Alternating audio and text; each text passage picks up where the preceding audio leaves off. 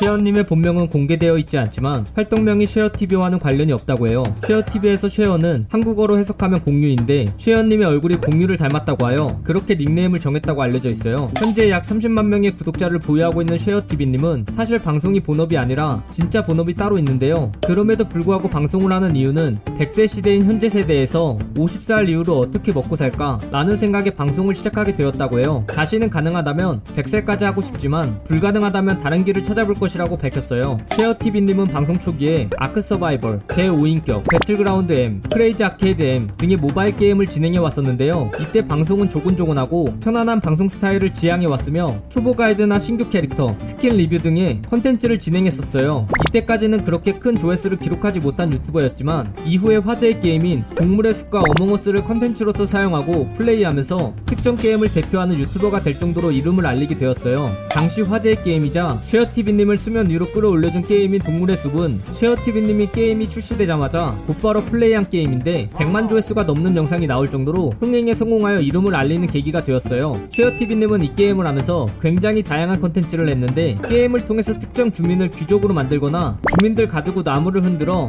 벌이 날아다니는 것을 보고 당황하는 주민들의 표정이 변하는 모습 보기 등 독보적이고도 굉장히 특이한 컨텐츠들을 진행하였었어요. 또한 아주 튀고 색이 강렬한 패션과 같이 평범하지 않는 패션을 고집 하는 편이라고 해요. 현재는 동물의 숲을 하지 않고 있으며 접은 것이 아니라 다른 업데이트가 이루어지며 컴백할 것이다 라고 밝히기도 했어요. 쉐어TV님이 업로드한 영상들을 조회수별로 정리하면 상위 20개 중 19개가 어몽어스일 정도로 어몽어스는 쉐어TV님에게는 굉장히 성공적인 게임이자 인생의 변화를 준 게임이에요. 게다가 쉐어TV님은 어몽어스 하면 떠오르는 대표 유튜버로서 원래 하던 게임인 동물의 숲이나 마인크래프트도 쉬어가며 어몽어스를 제일 많이 플레이하고 있어요. 그리고 쉐어TV님은 대부분 진지하게 게임에 임하기보단 컨셉에 맞춰서 재밌게 게임을 하려고 하는 편으로 대표적으로 전기공포증 있는 사람, 시체를 보면 짖는 개 등 굉장히 특이한 컨셉을 잡고 게임을 플레이해요. 또한 쉐어TV님은 웬만해서 게임 플레이 자체에는 크게 지장을 주지 않는 선에서 진행하는 모습을 보여주어 많은 시청자들에게 사랑을 받고 있어요. 인터넷 방송을 하는 사람들 중에서도 굉장히 깨끗하고 건전한 팬 문화를 형성시킨 쉐어TV님은 항상 존댓말을 사용하고 욕을 하지 않는다고 해요.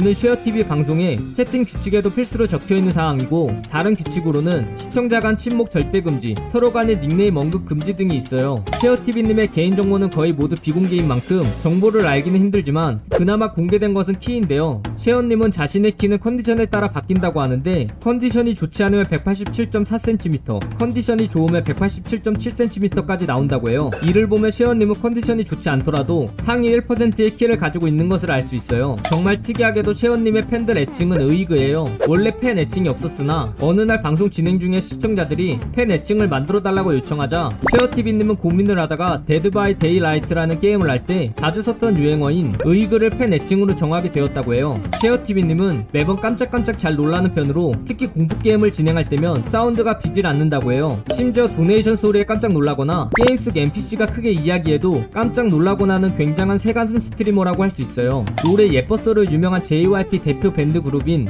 데이식스의 팬이라고 밝힌 쉐어TV님은 방송을 하든 안 하든 데이식스 노래를 재생하고 시청자들에게 자신이 데이식스를 얼마나 사랑하는지에 대해 이야기하기도 한다고 해요. 또한 쉐어TV님은 데이식스 노래 중 행복했던 날들이었다라는 곡을 제일 좋아한다고 밝히기도 했어요. 쉐어TV님에게 대표적인 호불호 음식인 민트 초코를 좋아하는지에 대해서 물어보자 자신은 민트를 잘 먹어본 적이 없어서 모르겠다. 먹어볼 기회가 없었다라고 답했어요. 이를 보면 쉐어TV님은 민초파는 아닌 듯해요.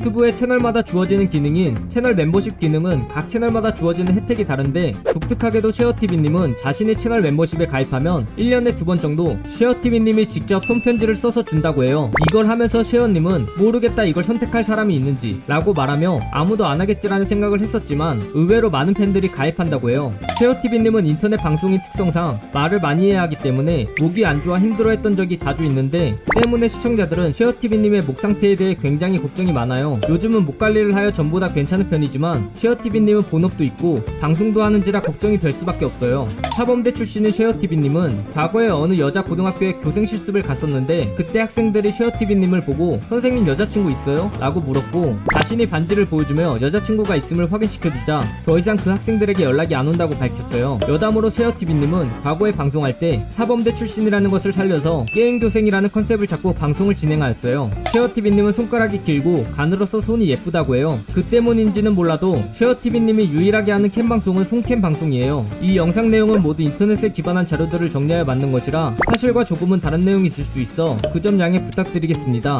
잘못된 내용이나 TMI 내용에 대하여 추가하실 내용이 있다면 댓글을 달아주시면 감사하겠습니다.